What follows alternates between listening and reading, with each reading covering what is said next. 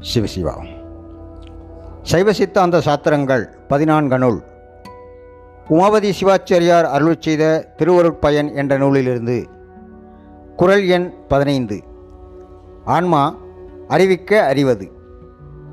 பொறியின்றி ஒன்றும் புணராத பொண்டிக்கு அறிவென்ற பேர் நன்று அற.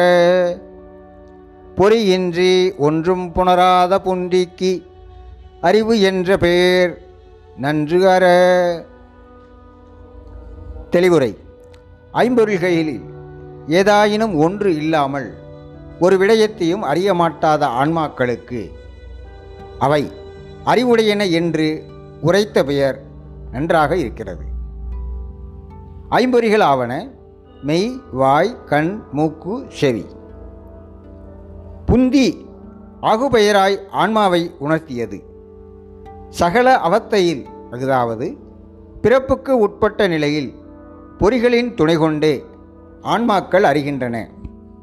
ஆகவே தாமே அறியும் அறிவு இல்லாதன. பொறிகளால் அறியப்படும் அறிவு சிற்றறிவு. எனவே ஆன்மாக்கள் அறிவித்தாலன்றி எதையும் அறியமாட்டா. பொறியின்றி ஒன்றும் புணராத புண்டிக்கு அறிவு என்ற பெயர் நன்று அற